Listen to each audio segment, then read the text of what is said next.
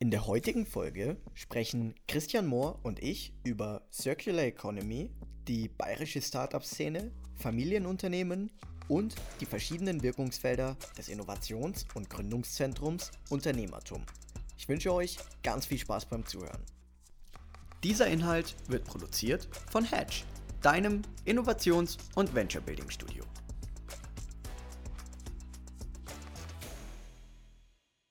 Hi Christian, freut mich sehr, dass ich dich heute bei uns im Digital Transformers Podcast begrüßen darf. Magst du dich vielleicht einfach einmal kurz vorstellen und äh, noch vielleicht schon einen kleinen Hinwe Hinweis darauf geben, was du denn machst, so als kleiner Tipp, worüber wir denn heute sprechen wollen? Ja, vielen Dank für die Einladung, Ben, äh, zu dem Podcast heute. Genau, also Christian Mohr ist mein Name. Ich bin ähm, Geschäftsführer bei Unternehmertum. Im Wesentlichen verantwortlich dort im Prinzip alles, was wir tun mit den etablierten Unternehmen. Und ein zweites Standbein, beziehungsweise mittlerweile mein Hauptschwerpunkt liegt in der Initiative Familienunternehmertum, die ich auch im letzten Jahr äh, mit initiieren durfte und wo wir uns vor allem damit beschäftigen, die Familienunternehmen von heute und von morgen zu begleiten und was Unternehmertum ist und was wir tun. Darauf gehen wir wahrscheinlich dann später noch im Podcast ein. Genau, das machen wir, ja. Ähm, Dankeschön erstmal für die kurze Vorstellung.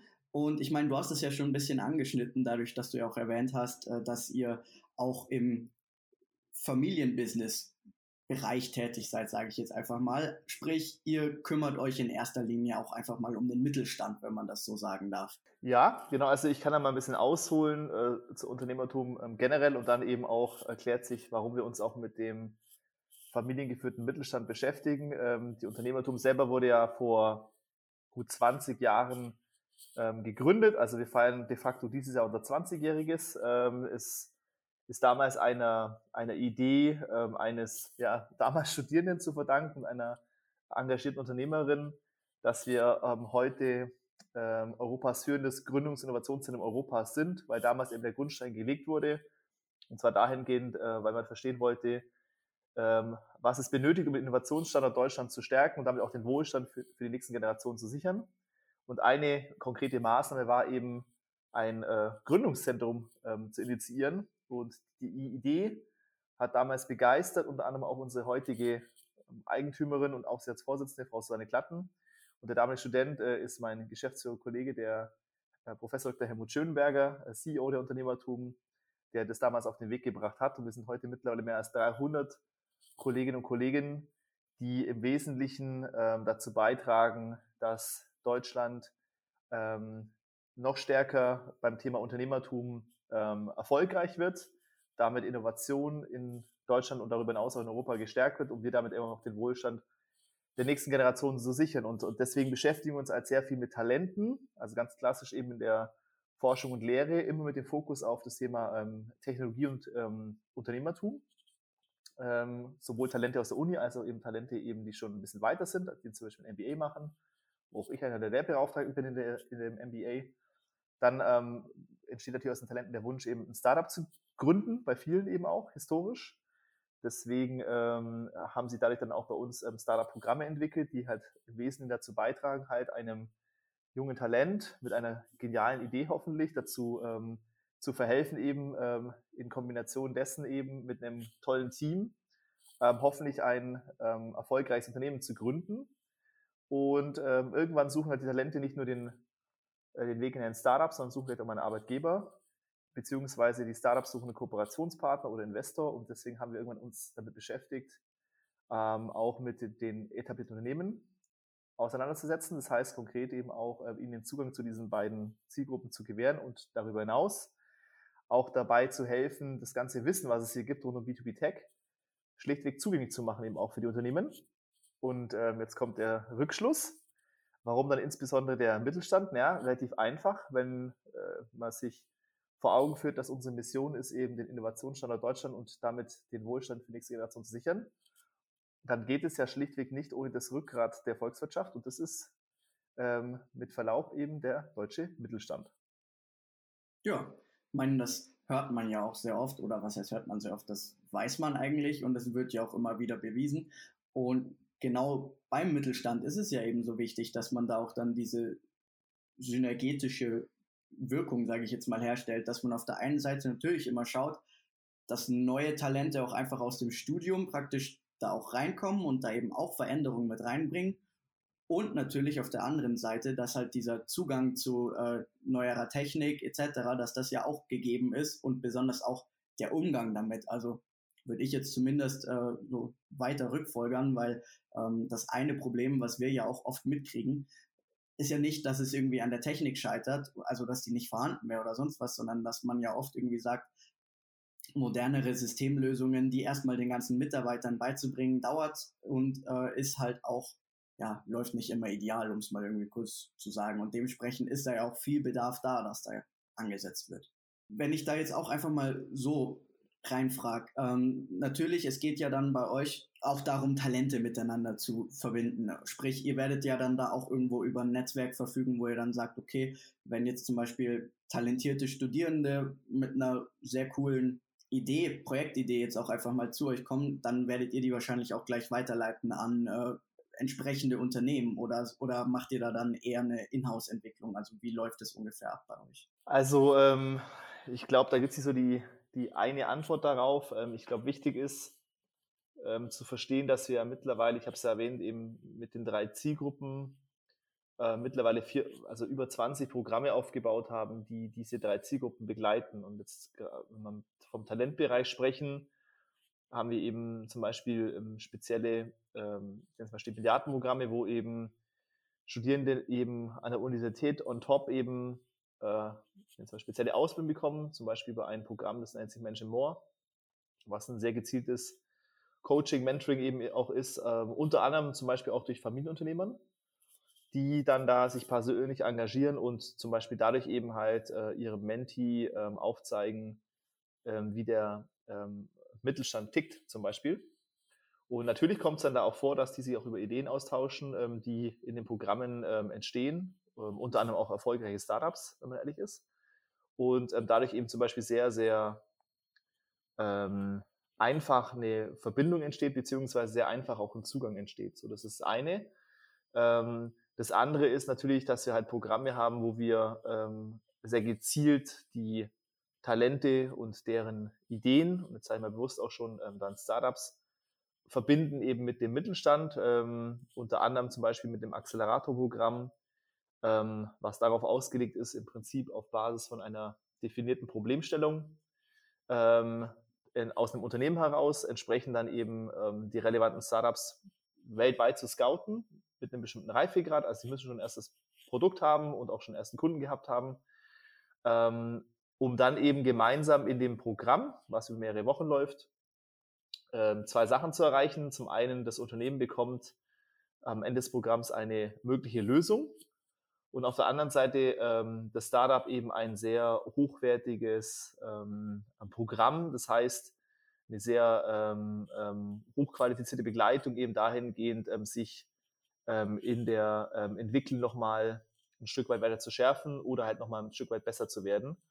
Und ähm, das ist auch einer der, der Vorteile eben auch, dass wir hier beiden Seiten halt einen ähm, Mehrwert bieten und deswegen halt auch entsprechend diese Programme auch so ähm, stark genutzt werden. Und wenn wir da in Zahlen sprechen, wir reden ja bei uns von mehr als 6000 Talenten pro Jahr, die durch diese Programme laufen, ja, und das sind nicht nur Talente von der TU München, sondern wirklich ähm, auch offen für andere Universitäten mittlerweile. Ähm, aus diesen 6000 Talenten stehen pro Jahr circa 500 Startup-Projekte im Schnitt. Und von diesen 500 Startup-Projekten im Schnitt eben wiederum ähm, circa 50 skalierbare Startups, also die das Potenzial haben, wirklich so ein nächster, ich nenne es ja bewusst auch, Technologieplayer zu werden. Und allein für diese Startups haben wir zum Beispiel im letzten Jahr äh, mehr als drei Milliarden Kapital eingesammelt, beziehungsweise diese Startups haben mehr als drei Milliarden Kapital eingesammelt und das entspricht ja je nach Lesart zwischen 15 und 20 Prozent des Venture Capital Kapitals allein in Deutschland. Genau. Und auf der anderen Seite stehen eben mehr als 300 Unternehmen, die sich mit dieser Welt verbinden lassen durch uns und oder auch verbunden äh, werden schon seit mehr als einer Dekade. Das ist beeindruckend, um es mal so zu sagen. Ähm, also ich meine, okay, ihr habt diese Programme dann natürlich auch für andere ähm, Unis. Fokus liegt wahrscheinlich trotzdem auf der Zusammenarbeit mit der TUM, würde ich jetzt mal sagen, einfach auch Herkunft bedingt. Ich meine, ihr werdet ja auch irgendwo alle einen Bezug zu TUM haben.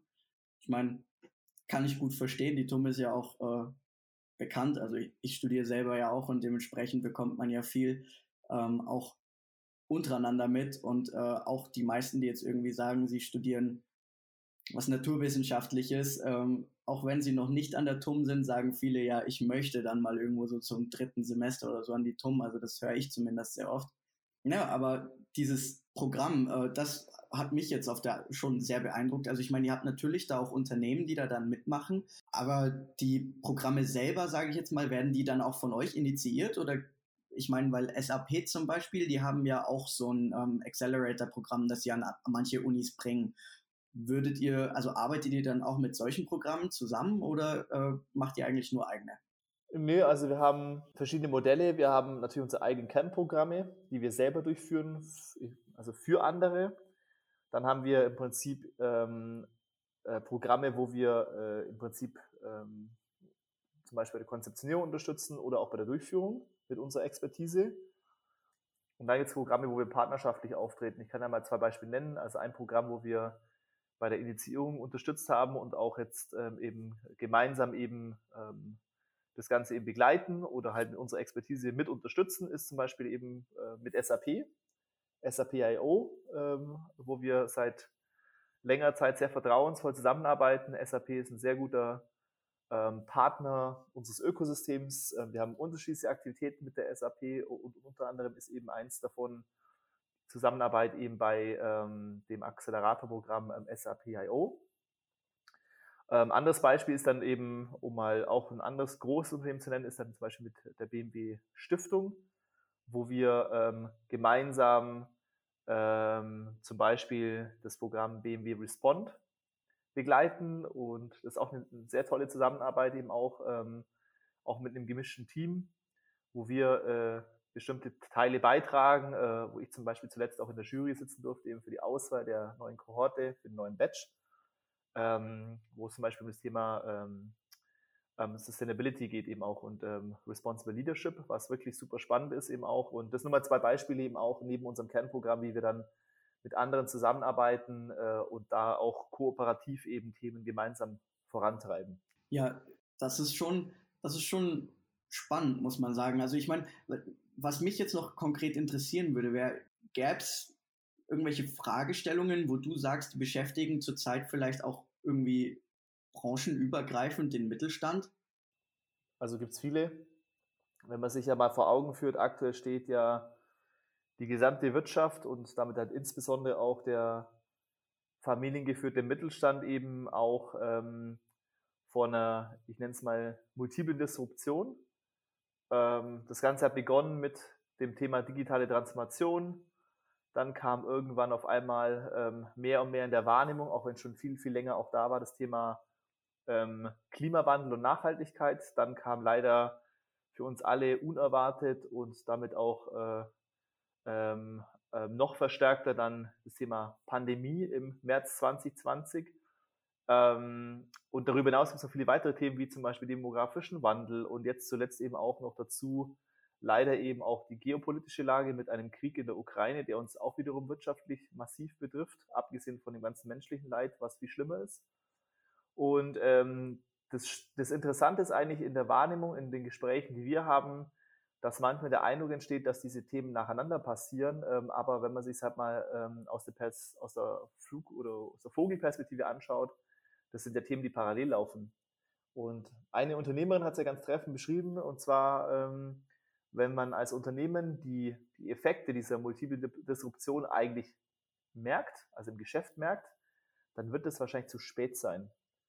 Weil der Aufwand, das Ganze zu korrigieren, ähm, wird entweder unmöglich sein, Stichwort Klimawandel, und oder eben wird so massiv aufwendig sein, ähm, dass man damit auch wirtschaftlich ähm, schwerwiegend auch benachteiligt sein wird, eben auch am Ende des Tages. Und ein Thema, was natürlich raussticht, jetzt mal einfach mal als, als konkretes Thema rausgepickt, neben akuten Themen, ist zum Beispiel das Thema Kreislaufwirtschaft, Circular Economy.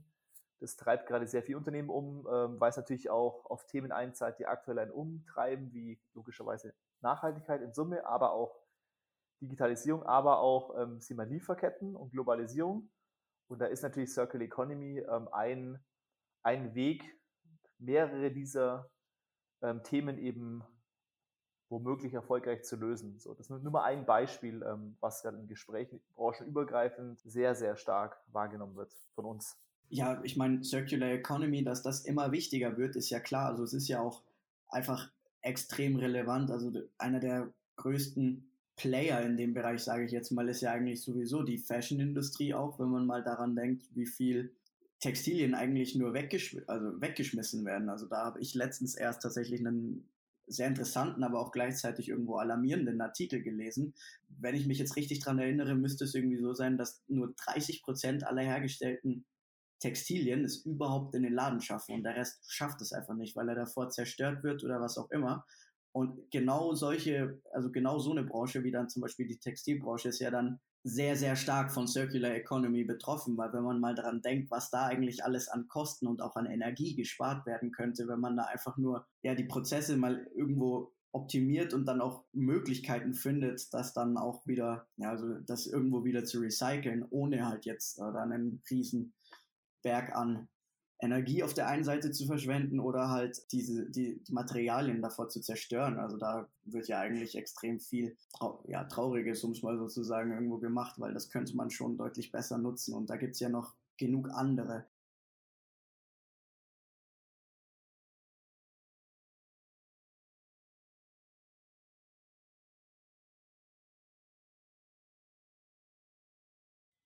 Ja, also wir haben, wir haben in unseren Programmen ähm, mittlerweile vermehrt Startups eben auch, die sich dem Thema auch annehmen. Und ähm, vielleicht ein konkretes Beispiel, dass wir auch ähm, investiert sind, ist Cookie. Ähm, jeder kennt das Thema mit ähm, ähm, Einwegplastik und vor allem Einwegbechern, die man äh, gerne entsorgt. Gab es ja auch schon erste Ansätze, eben auch das zu lösen eben auch. und äh, das Startup zum Beispiel beschäftigt damit eben auch, wie man eben äh, mit einem intelligenten Ansatz kombiniert auch mit Technologie äh, im Prinzip das Ganze in eine Art ähm, Mehrwegpfandsystem überführt und ist zum Beispiel was, was in Unternehmen gerade pilotiert wird. Ähm, ich glaube, zwei Sachen sind daran spannend. Das eine ist, als Unternehmen versteht man die Logik von Circular Economy mehr und mehr durch solche Testballons. Und auf der anderen Seite spart man natürlich ähm, relativ schnell massiv ähm, an äh, CO2-Fußabdruck, wenn man so ein Thema einsetzt. Ähm, das war nur ein Beispiel. Äh, Darüber hinaus gibt es verschiedenste Aktivitäten an der, an der TU München. Mit uns gemeinsam gibt es unter anderem auch ähm, Initiativen ähm, Zirkulatum, die sich ähm, im Speziellen mit dem Thema beschäftigen. Man, wir nehmen mehr und mehr auch ähm, ähm, Lehrangebote ähm, wahr, hier auch bei uns im Kontext, die wir selber anbieten. Ähm, ähm, ich glaube, zusammengefasst kann man sagen, das ist ein Thema, was einfach in vielen Bereichen ähm, eine verstärkte Präsenz bekommt. Und ich glaube, dass wir in München in nächster Zeit davon auch nochmal eine Bündelung sehen und ähm, um damit auch dieses Thema noch weiter voranzuschieben. Als eine Art Valley. Ja, sehr cool. Ich bin extrem gespannt. Also ich muss dazu sagen, Circular Economy ist wirklich so ein Thema, mit dem ich mich auch einfach privat sehr gerne beschäftige, weil es halt auf der einen Seite natürlich extrem relevant ist, aber auf der anderen Seite die Lösungsansätze, die es da teilweise schon gibt, die sind echt cool. Und da bin ich schon sehr gespannt, wie das weitergehen wird. Also ich werde es auf jeden Fall verfolgen, was sich da noch in München tut. Ähm, was mich jetzt noch interessieren würde, was hat, das hat jetzt zwar nicht so viel mit der Unternehmertum an sich zu tun, ähm, allerdings müsstest du da ja eigentlich auch einen ganz guten Einblick haben, und zwar Thema Startup-Szene in Bayern jetzt auch einfach mal generell. Ähm, und zwar, man hört ja eigentlich immer, dass München natürlich als Standort extrem auf, ausgebaut werden soll. Äh, da liegt ja auch irgendwo Stand jetzt der Fokus drauf. Von irgendwie anderen Städten habe ich jetzt aber zum Beispiel noch nichts mitbekommen. Also klar, also ich weiß es jetzt von Landshut, wo ich selbst äh, zum Beispiel studiere, da wird jetzt versucht, immer mehr Fokus drauf zu legen, dass auch Startups irgendwo gefördert werden und dass da auch von Seiten der Uni her ähm, einfach mal ja, Förderung kommt. Aber so wirklich ja, so wirklich viel ist da jetzt meiner Meinung nach zumindest noch nicht passiert. Zumindest sieht man nicht so viel. Ist München stand jetzt irgendwie wirklich die einzige Priorität in der Startup-Szene oder gibt's da, oder fällt mir jetzt einfach nur nicht auf? Also München hat sich natürlich, ähm, darf man nicht verkennen, in den letzten 20 äh, Jahren dahin entwickelt, wo München heute ist. Und das bedingt ja, oder ist ja bedingt durch mehrere Faktoren. Ähm, und wenn wir von ähm, Also wenn wir heute in der Presse bezeichnen werden als die führende Startup-Fabrik Europas, dann hat das einen Grund und es liegt nicht nur daran, dass ähm, sich hier ähm, mittlerweile Startups tummeln, sondern dass hier eben alle relevanten Player eben ähm, zusammenwirken, die es halt für so ein vibrierendes Innovationsökosystem braucht. Also ich gehe es einfach mal durch. Also du brauchst einfach, du brauchst einen gesunden Zugang an Talenten. Den hast du einfach durch mehrere Exzellenzunis in München. So nicht nur die München, sondern auch die LMU, aber auch tolle ähm, Hochschulen wie eine ähm, Hochschule München zum Beispiel etc. Dann brauchst du aber auch Forschungseinrichtungen, hast du hier auch mit Max Planck, Fraunhofer ähm, etc., die hier beheimatet sind. Darüber hinaus hast du dann eben aber auch ähm, ähm, mittlerweile eben eine Startup-Szene. Das heißt halt ähm, einfach sich auch schon jetzt äh, bewusst auch die, die zweite Generation der Startup-Gründerinnen und Gründer hier mittlerweile etabliert. Also sprich, diejenigen, die damals angefangen haben, sind heute diejenigen, die den Startups, die heute anfangen, ein Stück weit eben als Mentoren auch zur Seite stehen. Also einfach ein historisch gewachsenes Mentoring-System. Dann hast du hier vor allem sehr viel Industrie, vor allem sehr viel familiengeführten Mittelstand, aber auch ähm, große DAX-Unternehmen. Und du brauchst einfach die Power der Unternehmerinnen und Unternehmer einfach, um halt ähm, ähm, sowohl für Talente Arbeitgeber zu bieten, als auch für Startups eben Kooperations- äh, und Investitionspartner zu bieten. Ähm, brauchst du auch das Kapital. Das ist mittlerweile hier auch ähm, gut angesiedelt mit verschiedensten Fonds, unserem eigenen natürlich, mit UVC, ähm, aber auch vielen internationalen Fonds, die einfach München als B2B-Tech ähm, Ground für sich erkannt haben, das auch nutzen. Und ähm, du hast aber auch eben hier die öffentliche Hand, also sprich ähm, Ministerien, aber auch die Stadt München, die einfach sehr offen sind, ähm, sei es, dass wir gemeinsam Projekte wie das Munich Urban CoLab initiiert haben, aber auch, dass wir gemeinsam eben auch ähm, andere Programme wiederum ähm, initiieren, gemeinsam begleiten. So, und ähm, das ist mal der, der, der, der Grund dafür, warum München heute da ist, wo es ist und sich mit großer Wahrscheinlichkeit wahrscheinlich nochmal ähm, x-fach vergrößern wird. So, ähm, darüber hinaus gibt es aber in ländlichen Regionen durchaus schon ähm, Ansätze, die, glaube ich, aus meiner Sicht auch beachtlich sind und ähm, ich meine, wo ich sogar selber auch involviert bin und wer mich kennt, der weiß, dass ich mich da auch gerne engagiere. Ähm, in Rosenheim gibt es zum Beispiel ein, ähm, ein Startup-Hub, der, von, äh, der, der betrieben wird, wo man versucht, das Thema voranzupushen. In Miesbach gibt es äh, Ansätze, das Thema auch über die ähm, Regionalförderung zu pushen. In Nürnberg gibt es mit Zollhofen eine tolle Initiative, die auch mit uns zusammenarbeitet, wo Gründerinnen und Gründer eben sich auch da in, äh, in der Nürnberger Region ähm, verstärkt ähm, ähm, einbringen können. Aber auch in, wenn wir in den Süden gehen, im Allgäu gibt es auch mit Initiativen, zum Beispiel in Camp mit Allgäu Digital, auch wiederum Spots, wo man das Thema angeht. Die haben halt alle einen anderen Reifegrad. Die beginnen halt genau damit, womit halt ein Unternehmertum als Beispiel vor 20 Jahren begonnen hat, mit halt ersten Austauschen, Formaten, ähm, Veranstaltungen, Seminaren und ähm, deswegen wirkt es noch nicht so groß. Die Kunst wird sein, wenn man da konstant dran bleibt und sich mit Partnern oder, oder Playern halt wie München intelligent verbindet, dann kann auch in den Regionen, glaube ich, da Tolles entstehen und ähm, Bayern in Summe halt als vibrierendes Ökosystem bleiben. Aber, und jetzt noch ein Abschluss, ähm, Bayern ist nett, aber eigentlich muss das Ganze deutschlandweit und darüber hinaus wirken, damit es überhaupt eine Relevanz hat im internationalen Vergleich. Und eigentlich musst du das halt deutschlandweit beziehungsweise eigentlich mindestens europäisch denken, ähm, um überhaupt eine Relevanz zu haben international. Ja, da bin ich grundsätzlich absolut bei dir. Ähm, ich habe die Frage jetzt auch tatsächlich aus dem Grund gestellt. Also wir waren jetzt zum Beispiel letzte Woche auch auf der Hinterland of Things, die in Bielefeld. Ähm, sagt dir bestimmt was. Und ich muss einfach sagen, also was mich an Bielefeld konkret halt auch irgendwo echt geflasht hat, war ähm, dass dieses Ökosystem, das sie da vor Ort einfach geschaffen haben, weil sie da, also diese Verbindung aus lokalen Unternehmen, dann äh, die Hilfe von der Uni und auch gleichzeitig lauter Unternehmer aus dem Mittelstand, die sich wirklich darum bemühen, Bielefeld auf die Karte zu bringen und jetzt mal wirklich weg von irgendwelch, von äh, diesen altbekannten Bielefeld-Verschwörungen oder sonst was, was ja bis jetzt doch irgendwo eher der einzige Grund war, warum man sie kannte, hin zu, okay, Bielefeld ist zumindest habe ich das so wahrgenommen, mittlerweile echt ein Standort, der erinnert ein bisschen an Berlin vor zehn Jahren. Aber das Potenzial, was da ist, ist extrem. Und ich muss echt sagen, so einen coolen Standort abseits von Berlin hatte ich noch nicht gesehen. Und deswegen habe ich mir auch irgendwo die Frage gestellt, gibt es sowas eigentlich auch vermehrt in Bayern? Und Falls nein, was können wir denn eigentlich dafür tun, dass es auch dazu kommt?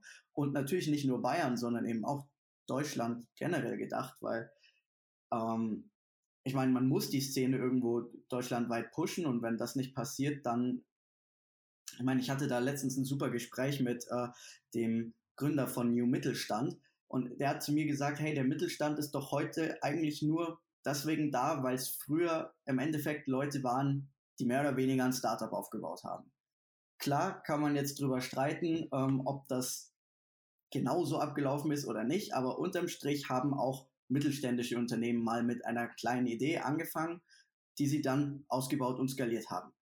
Und dementsprechend findet ja jetzt irgendwo wieder so eine Verschiebung statt. Manche Startups, die irgendwo mehr an, äh, ja, an Fahrt jetzt einfach schon aufgenommen haben, die schließen irgendwo immer mehr auf zu mittelständischen Unternehmen, während andere mittelständische Unternehmen immer mehr zu Startups werden, weil sie halt auf einmal ihren Geschäftsbereich irgendwo digitalisieren müssen und da dahingehend einfach wieder im Neuland sind. Und das fand ich eigentlich eine ziemlich coole Bemerkung, die mir auch irgendwo zu denken gegeben hat, weswegen ich mich auch sehr auf unser Gespräch jetzt hier gefreut habe, weil letztendlich, was ihr dann da auch mit dem Unternehmertum macht, ist ja eigentlich genau dafür zu sorgen, dass dieser Innovationstreiber Mittelstand eigentlich ganzheitlich bestehen bleibt auf der einen Seite und auf der anderen Seite, dass man natürlich auch irgendwo dafür sorgt, dass Startups, also junge Unternehmen halt wieder nachkommen, die das Ganze dann auch irgendwo verbessern. Genau, also es geht darum, vielleicht um das zu ergänzen, diese Aussage, ähm, ich sehe es nicht ganz so schwarz-weiß. Ähm, ich glaube, was wir schaffen müssen, ist, dass eben Gründerinnen und Gründer wieder in Generationen denken und eben nicht nur in Exit. Das ist das eine, deswegen das ist auch ein Thema, mit dem wir uns sehr stark eben bei der Initiative Familienunternehmertum beschäftigen. Das ist ein Langfristthema, weil es halt darum geht, halt auch wirklich einem Talent in der Forschung wäre das halt auch schon mal ähm, äh, beizubringen, näher zu bringen oder auch dann eben zu motivieren, dass es sich lohnt. Und das sind einfach ähm, die Unternehmerinnen und Unternehmer eigentlich die besten Botschafter, diese Geschichten zu erzählen. Und darüber hinaus geht es eben halt darum, den, den, den erfolgreichen oder andersrum über Generationen erfolgreich erschaffenen Mittelstand von heute halt auch in, zu, gemeinsam halt ähm, in die Zukunft zu führen. Und das geht nur, wenn man halt im Prinzip die Stärken, die halt über Generationen gewachsen sind, mit den Chancen von morgen, technologisch bei uns vor allem, verbindet und ähm, das auch so wertschätzt. Deswegen ich würde es nicht als New Mittelstand bezeichnen, ich würde zwar sagen, es ist eher Mittelstand Reloaded, weil ich glaube, wir brauchen beide Welten, die super wichtig sind und ähm, sich gegenseitig bedingen. Und das Dritte, wir haben halt nun mal eine Nachfolgelücke von ähm, Stand heute mehr als 300.000 Unternehmen, die halt bis 2026 nicht gelöst sind.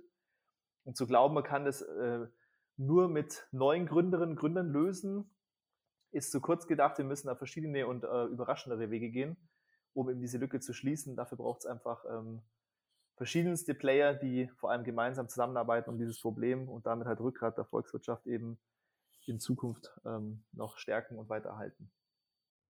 Mhm.